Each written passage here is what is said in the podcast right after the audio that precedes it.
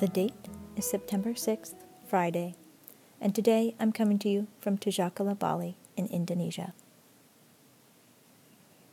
Today is the birthday of Gilbert du Motier, Marquis de Lafayette, French military leader and political influencer. The first part of Lafayette's life was of true comfort. He was born to wealthy, aristocratic parents in 1757. His upbringing and education were balanced, and with a long line of military men before him, Lafayette developed a healthy taste for action. Around age 18, Lafayette became a believer in the American Revolution. He came to see the cause as a noble one. The colonies were fighting for justice against a greedy Britain. As a French aristocrat, Lafayette likely had a deeply entrenched sense of contempt for the British nation. Going against a royal decree, Lafayette traveled to America to join the fight against the British. His military training would prove invaluable for the Americans, and he was present at a number of important revolutionary battles, including the final Battle of Yorktown. And today is the birthday of Zelia Nuttall, American anthropologist and archaeologist. Despite what may seem like a nerdy description, Nuttall was a force. She was born to an Irish father and Mexican American mother in San Francisco in 1857. After a lengthy education in Europe, Nuttall discovered a fascination with Mesoamerica in a visit to Mexico in 1884. Her clear passion and excitement for the history of native peoples in Mexico shone through in a paper about a grouping of Mexican artifacts.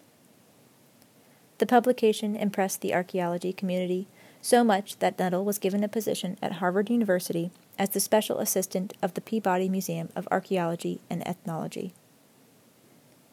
Nuttall would come to love Mexico and its history so much that she would move there permanently. She continued archaeological and anthropological work even though she was rarely paid for it. She did find a benefactor in Phoebe Hearst, mother of William Randolph Hearst, who funded a number of her projects. Nuttall's work on Mexico's ancient history served to give a newfound pride to the nation and helped to dispel popular but negative narratives of Mesoamericans. Today's poem is To Fayette by Samuel Taylor Coleridge. As when far off the warbled strains are heard, that soar on morning's wings the vales among, within his cage the imprisoned matin bird swells the full chorus with a generous song. He bathes no pinion in the dewy light, nor father's joy, no lover's bliss he shares. Yet still the rising radiance cheers his sight, his fellow's freedom soothes the captive's cares.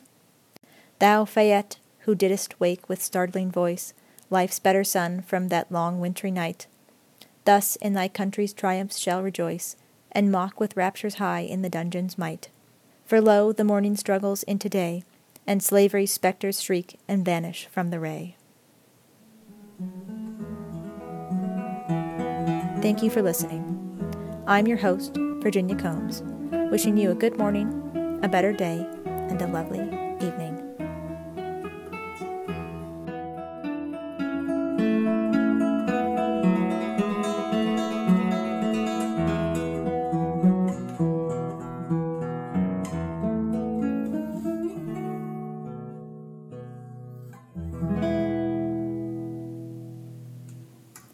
Hi, listeners.